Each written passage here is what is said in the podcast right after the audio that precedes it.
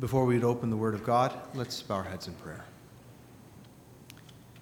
Heavenly Father, in the stillness of this afternoon hour, we want to turn to Thee now and ask for a spe- special presence uh, of Thy Holy Spirit now as we would look into Thy Word together, that we would see not just words on a page, but through those words that we would see the eternal and the living God. Be with us now as we would meditate upon Thy Word and Grant us a rich blessing from thy storehouse above. We pray this in Jesus' name. Amen.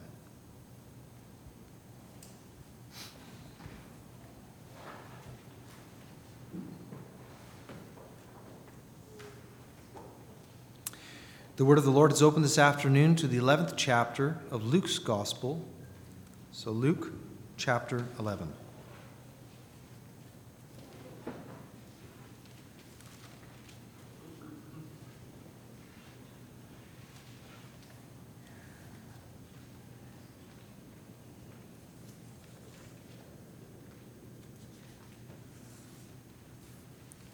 The chapter is fairly lengthy. I'd like to read a selection of verses from the beginning of the chapter, starting with the first verse. and it came to pass that, as he was praying in a certain place, when he ceased, one of his disciples said unto him, Lord, teach us to pray, as John also taught his disciples. And he said unto them, When ye pray, say, our Father, which art in heaven, hallowed be thy name. Thy kingdom come. Thy will be done, as in heaven, so in earth. Give us day by day our daily bread, and forgive us our sins, for we also forgive every one that is indebted to us. And lead us not into temptation but deliver us from evil. And he said unto them, Which of you shall have a friend, and shall go unto him at midnight, and say unto him, Friend, lend me three loaves? For a friend of mine in his journey is come to me, and I have nothing to set before him. And he from within shall answer and say, Trouble me not. The door is now shut, and my children are with me in bed. I cannot rise and give thee. I say unto you, though he will not rise and give him because he is his friend, yet because of his importunity he will rise and give him as many as he needeth. And I say unto you, Ask, and it shall be given you. Seek, and ye shall find. Knock, and it shall be opened unto you. For every one that asketh receiveth, and he that seeketh findeth, and to him that knocketh it shall be opened. If a son shall ask bread of any of you that is a father, will he give him a stone? Or if he ask a fish, will he for a fish give him a serpent? Or if he shall ask an egg, will he offer him a scorpion? If ye then, being evil, know how to give good gifts unto your children, how much more shall your heavenly Father give the Holy Spirit to them that ask him? I've read until the end of the 13th verse.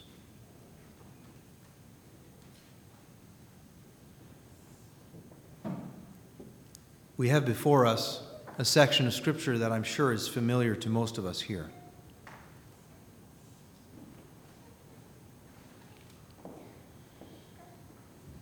It focuses on something that I feel that I'm really just beginning to learn about, and if anything, is probably one of, I would say, the greatest weaknesses, perhaps, of the modern Christian and maybe even our denomination.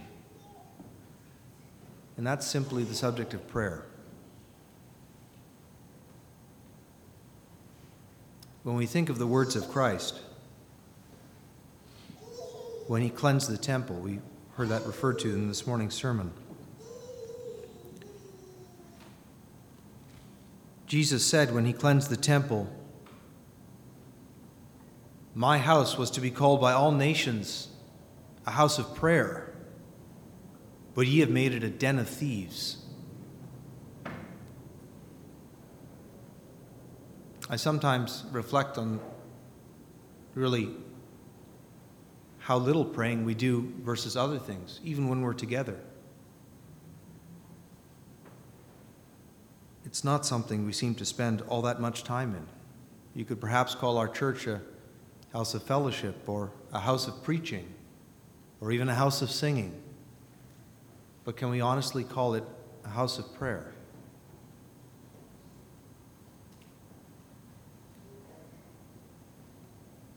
If the prayer gets longer than a few minutes, people get restless. And then, of course, if you're like my, me, I think also to my own life and my own prayer life and think, well, how, how long do I spend in prayer? Myself, away from other people. Is prayer something that's a rushed affair before meals because we've been taught that that's the right thing to do? Is it something tacked on to the very end of our day when we're already fighting with sleepiness? Or is it something that's central to our Christian walk and to our Christian life? I confess that too often my prayers are hurried confined perhaps to prayers about my family and about my circumstance, and maybe some vague prayers about other people and certain people that I know are struggling with sickness. But when we pray, what is what is the purpose of prayer? Prayer is not really for God's benefit. He already knows our circumstances, He knows the solution to those circumstances. We pray out of need in time. We are creatures of time. We have a beginning, we have an end. In between, we live our lives. And as crises come up and as difficulties arise, we feel the need to go to, to go to God in prayer, realizing our own limited resources and abilities, especially when it comes to other people. But God's not confined by time. He knows the outcome of all of our crises that we face. Prayer is for our benefit, not for His. And yet, somehow, in our minds, we've maybe kind of twisted it around. And we think of prayer as something we're doing for God. That he needs me to somehow take an intercessory position in order to get things done. God will accomplish his work. Mordecai told his niece Esther that if you don't speak, the Lord will raise up another deliverer to accomplish his will. But who knows if you've been brought to this time for such a for such a, a, a time as this.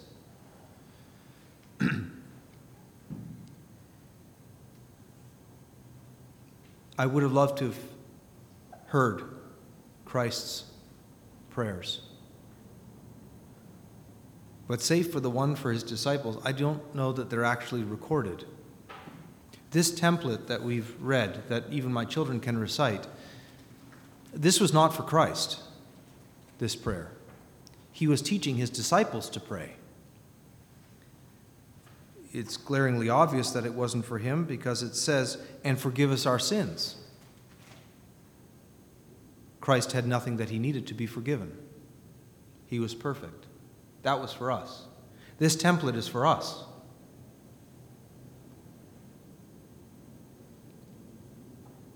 I would have liked to have heard him pray. I don't know what it would have been like, but he spent many, many hours in prayer. When you consider how packed his schedule was, how busy his, his brief period of ministry was, I mean, it would put any of us to shame. Long hours followed by nights of prayer, or awaking before everyone else and heading off to commune with his Father. I wonder what that prayer must have been like.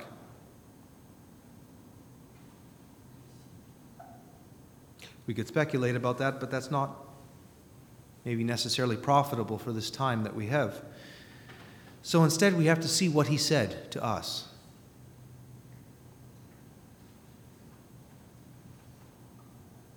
The great revelation that Christ brought to man, to mankind, was simply this that God is our Father.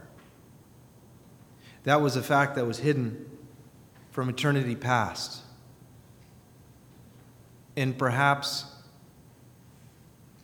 it had not been since the first Adam had spent time with his father in the cool of the evening that this truth, that God is our Father, was once again brought to light.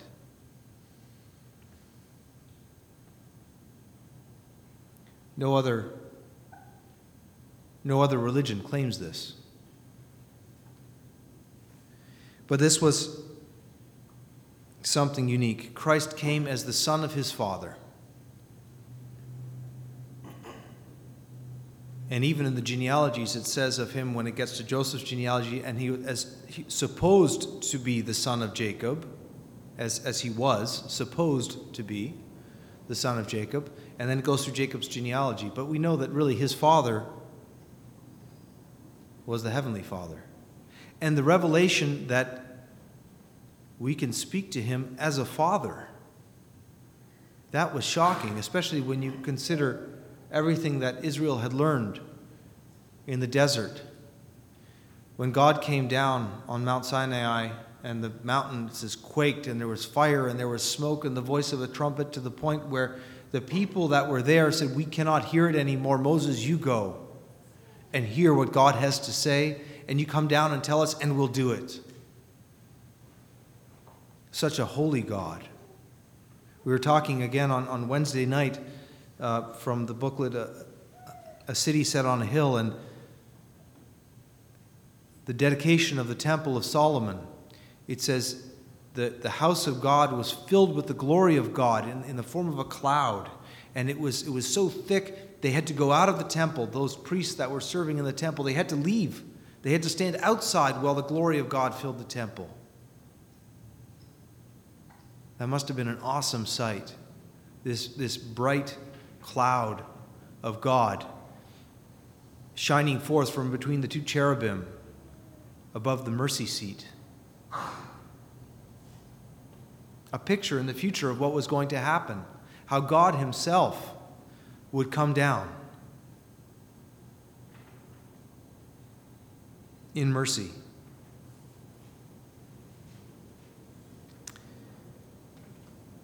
The statements are short, the sentences are short that Christ gives us, but each one, a sermon could be devoted to them if, if, if we so choose. Hallowed be thy name. What does that mean? Does that simply mean not using God's name lightly? I don't think so. You see, in, in Scripture, name was equated with identity, who you were.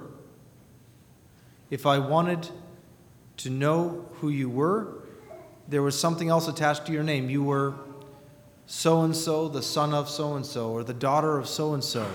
And the thinking there was that if you knew the Father, then you knew the Son. There was a link. Lineage was important. Characteristics of families was important, and that was part of your identity. That was part of what fed into what who you were. So if God's name is hallowed, and we are part of his family because we refer to him as Father, how ought we to be? If the name of your Father is holy, how should you be? How should I be? Do we, do we demonstrate, as, as the Zion's Harp hymn says, do we demonstrate our, our heavenly birth? You know, I have a number of kids, as you all are aware of. Some of them look more like me than others. And I've heard it before of one or the other, oh, so and so looks just like you. Can people say that about us? You see, I've, I've seen the way you are, and you look to me just like Jesus must have looked. Not in terms of physical appearance, but in terms of who he was and what he did, the way he treated people, the way he lived, the way he spent time in prayer. Thy kingdom come. Is that something we really desire? Or would we prefer that God's kingdom hold off just a little bit longer? Because we've got plans and we've got things we need to accomplish, and there's, there's some things that I still would like to do or experience. Are we pilgrims here?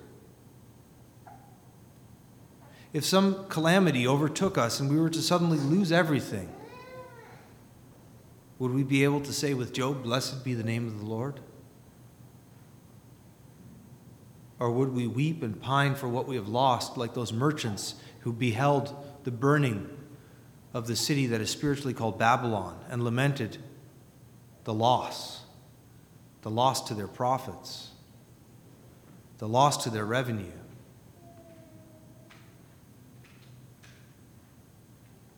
Thy will be done as in heaven, so in earth.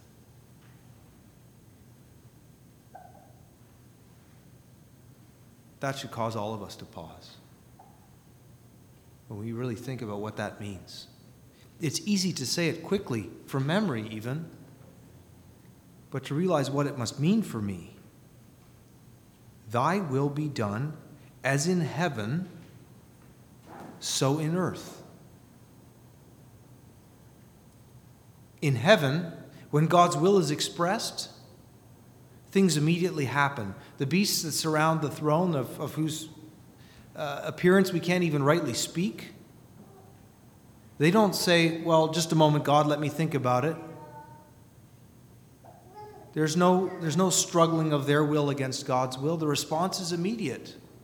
It's interesting to see how God, the presence of God, is often uh, given a description of things that imply speed and action. We read in Ezekiel's vision of wheels within wheels spinning. We read about cherubim flying around the temple. we read about the Spirit of God going out into all the earth. Energy, speed. Even when we were to look at, at, at physical the, the physical world that surrounds us and, and beyond this world, we look out into space, the incredible distances and the incredible speed at which things travel boggles the mind. Things happen immediately when God decrees. In His kingdom, everything gives glory to Him, as it says in the Psalms. Yet we're often slow. We're often slow to move. Too often we say with Peter, Not so, Lord. Or maybe not yet, Lord. And really, we have no right calling him Lord if we're not willing to do what he says and what he commands us to do. It becomes a contradiction in terms.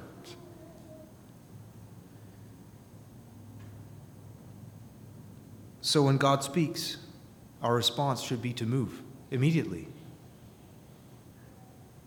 But too often we weigh things out and we, we consider ex, uh, uh, extraneous factors and these things that are uh, maybe contingent on this decision, and, and so often we're paralyzed as a result. But really, when we consider it, when we think that this life will end, and as I get older, you realize that there's there's really not all that much time in front of me, even if I live to a ripe old age. What does it matter? What have I got to lose by leaving things here? Not much. When we consider everything that the Word of God tells us about eternity, and as we get to know God and understand Him better and better and learn to love Him more and more, the things that are here, they have less of a hold on me. There were things that I thought when I was younger I'd like to do or like to see. And, and I get a little bit older now and I think, I can die without doing any of those things or seeing any of those things. It's all going to pale in comparison to the experience of opening our eyes in glory one day. What does it matter?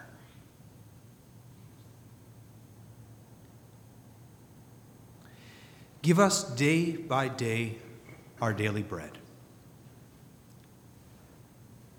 God is conscious of our needs. The God of the universe is concerned that we have enough food today.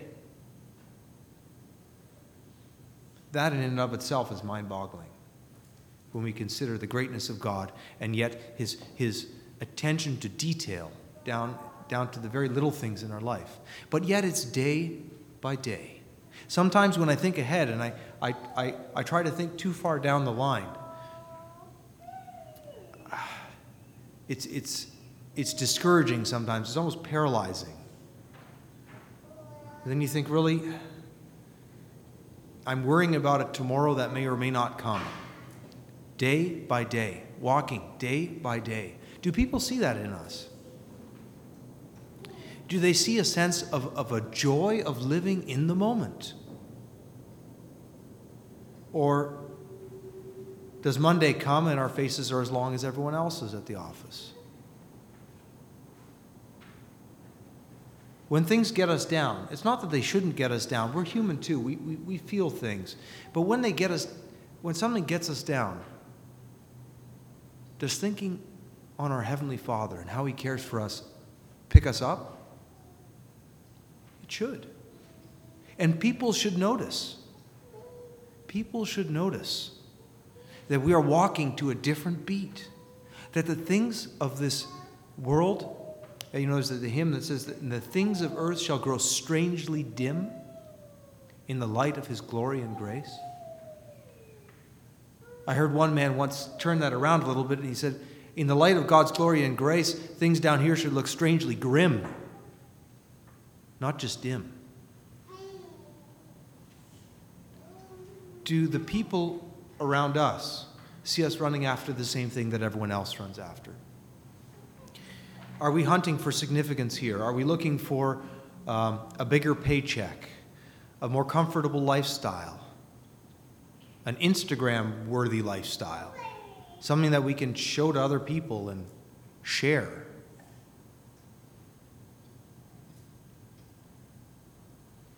You know, there's been a rash of people dying untimely deaths because they wanted to share some kind of a exotic picture of themselves and they put themselves in dangerous situations trying to snap a selfie and end up falling to their deaths in some pretty nice locations, but they're still dead.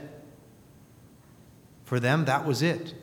Their effort to share something memorable with someone else to show how they were doing something exceptional ended up with their deaths. I went to the Zion's Harp Sing in, in Clovis, California, a few years ago now, a number of years ago now. And uh, one of the hiking paths, I like to hike, I love nature, and we went to the top of this one waterfall called the Vernal Falls. And there's a triangular slab of rock that juts out, and the, the water runs right past that tip and drops a few hundred feet down, and it's beautiful. There's a steel railing that goes around there to let you know not to get too close. It was only a couple weeks after I was at that spot that three or four young, early 20 year old students fell to their death because they went on the other side of the railing and they were trying to take a picture of themselves over this waterfall. Why? Just so you can show someone? This is where I was, this is what I did. I'm significant yes, you are significant, but not in the way you think. John 3:16 tells us, "For God so loved the world that he gave his only begotten son." What that tells me, his love for the world was so great, so great, it included everyone in it. But that sacrifice of his son, that applies one to one. One righteous man for one condemned man. And if it had only been one person who would have responded, he would have sent his son. Because he was not willing that any should perish. You think of that love, the vastness of that love, the attention to detail, looking for the individual. That's real significance. That's significance that gives you real value. people look for significance, and there's different metrics of it. People put videos up on YouTube, and if the, the video goes viral, then you know, it, I don't know how many million hits. But yesterday's hit videos are forgotten tomorrow, and there's another one coming out with more, more hits and, and, and more um, uh, fame attached to it. That's not really significance. Significance is, is only important in the eyes of the Father, the kind of significance we can have because of how He loved us and how He sought us out. Forgive us our sins, for we also forgive everyone that is indebted to us.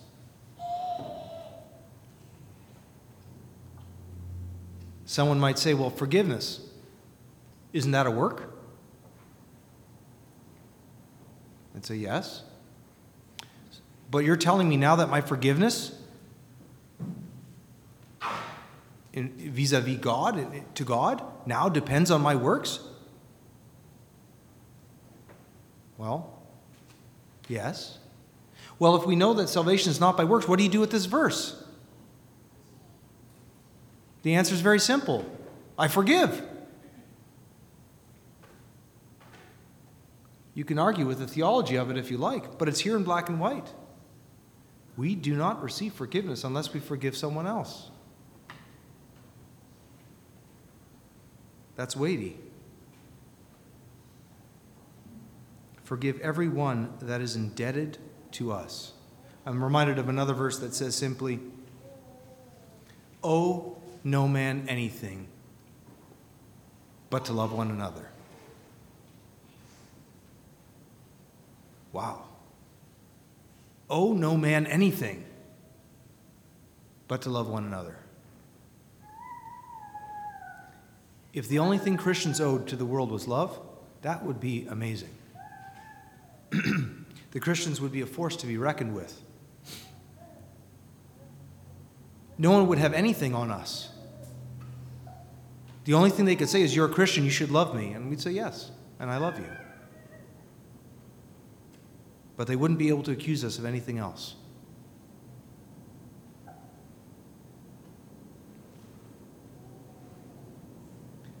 Lead us not into temptation, but deliver us from evil. When we find ourselves in evil, deliver us from that evil. God doesn't lead us into temptation, He allows temptation to come upon us that we may be tested that we may learn to lean on Him. Satan tempts us seeking to make us fall. God allows that temptation to occur because He wants to prove us, to test us. And why is that testing necessary? Is that necessary for Him? Is He the one who has something to gain out of that? No. It's to teach us that God really is the source of everything we need, as Christ knew and as He taught. In each, in each case, when He was tempted by Satan. It was to rely on himself, to rely on something else other than God and God's timing for something. And really, we can get into a lot of trouble when we don't have that perspective that Christ had. When we long for something that we're not being given by God, when we seek after something we shouldn't have, that He hasn't given us, that's when despair and, and, and despondency kick in.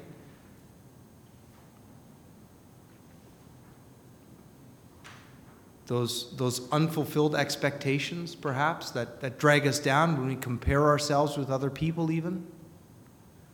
Scripture tells us those that compare themselves among themselves are not wise. If God's given something good to someone else, rejoice for them. If He hasn't given it to you, you can even rejoice in that. Waiting on God and waiting on His timing is a difficult thing for us. But it's the key to great gain.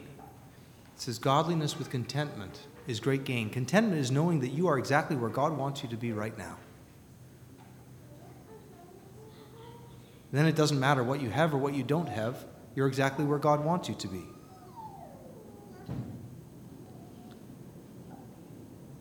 And we're taught to ask often. My children know this one as well. They know by requesting a lot, that's hard to ignore. And sometimes when I think about that, I also then think how, how little I ask my Heavenly Father. I try to do things on my own, and then when things really don't work out and I have no more options, then I look to Him in prayer. That's really backwards. I could learn from my kids in that area. Asking God and asking often is something that He looks forward to. He delights in. He tells us to do it.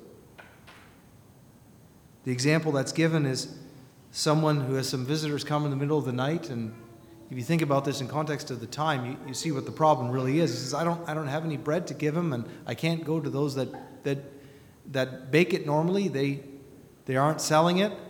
And even if I was to try to bake bread myself, there's no rushing the baking of bread. It has to have the proper time to raise, it has to have the proper time to uh, sit after it's been punched down, and then it still has to be baked. That can be hours. And so, in the, oppor- in, in the, in the, uh, in the moment, the man went and asked his neighbor, and he didn't ask him once or twice. He asked often, and, and we can get discouraged or disheartened sometimes when it seems like our prayers are not being answered. But then again, we have to go back to that fact that I mentioned earlier. Who receives the benefit of prayer? It's not God, it's for us. Do we really believe that God will hear our prayers? And do we believe also that if He hasn't answered that prayer in a way that we can, can see, that He wants us to keep asking? I'm the first to admit that I can get discouraged sometimes when my prayers don't seem to be answered. But I need to be persistent also in prayer. God will give good things. And to conclude, I want to just touch on the 13th verse. And it's something that I'm still not wrestling with, really, but, but trying to internalize and understand exactly what that means. It says, If ye then, being evil, know how to give good gifts unto your children, how much more shall your heavenly Father give the Holy Spirit to them that ask him. Believers, when was the last time that you felt filled with the Spirit of God? What does it mean to live in the Spirit? What does it mean to be filled with the Spirit? This is not a one time filling. This is not simply, simply something that happened once on your baptism day when you were prayed over by the elders of the church. There's much more to this. We're not uh, dispensationalists. We don't believe that um, you know there was just simply these, these categories in time where God was dealing in different ways, and now you know the early church. Uh, that the things that happened then were just for that time and we've moved past them. I believe that we understand Scripture to mean that those things that God accomplished in the first church can also happen here. that God's arm is not shortened. But why doesn't it?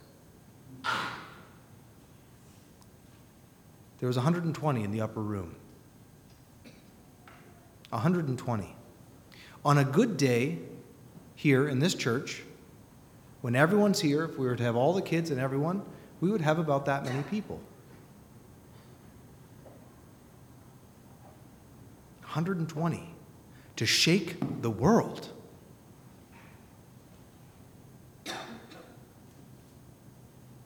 Do we want to be filled? If we want to be filled, do we need to be made empty?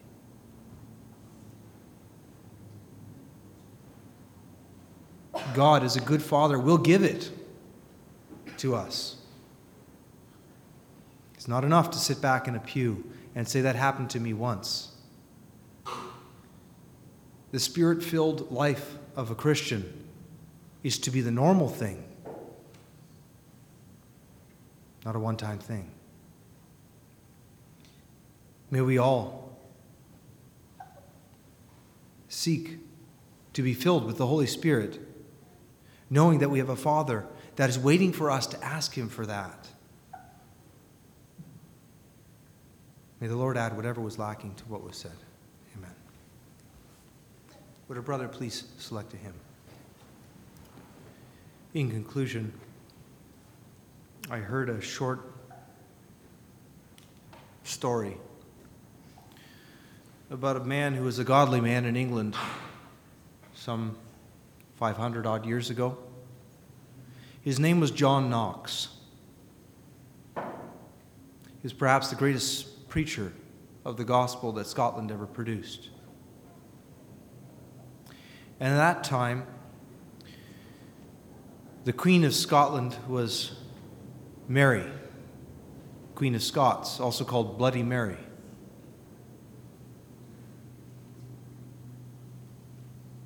John Knox often preached in opposition to her. And it was told her one day that John Knox is praying. And her response to that was, I would rather an army was marching on Scotland than to hear that man is praying.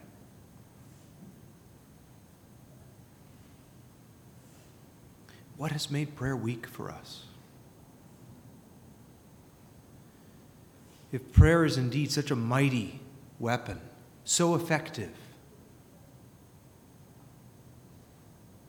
What has made it weak for us? It's easy to maybe look at others or look at the church and treat it as some kind of an abstract whole and say, well, that's the problem. But what has made it ineffective for me? That's the more vexing problem for me. Why are my prayers not more effective? It says, The prayer of a righteous man availeth much. Perhaps that's part of the problem. Perhaps I don't treat God's holiness and my righteousness seriously enough. I make too many compromises, too many excuses for myself. I'm doing other things, perhaps. I'm certainly not uninvolved. But what does that matter? What does that matter if my prayers are ineffective?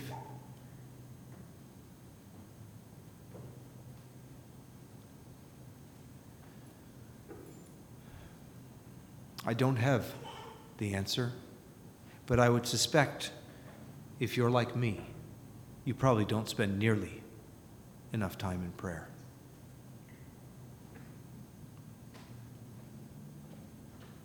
Prayer is one of those things that most people don't see. I know of great prayers. I know of those that when they were on their convalescent beds of old age, and someone came to give them a bath, it was said of that old sister, her knees are like leather.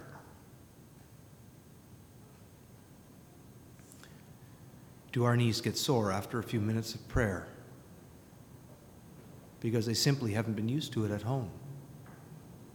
I don't know.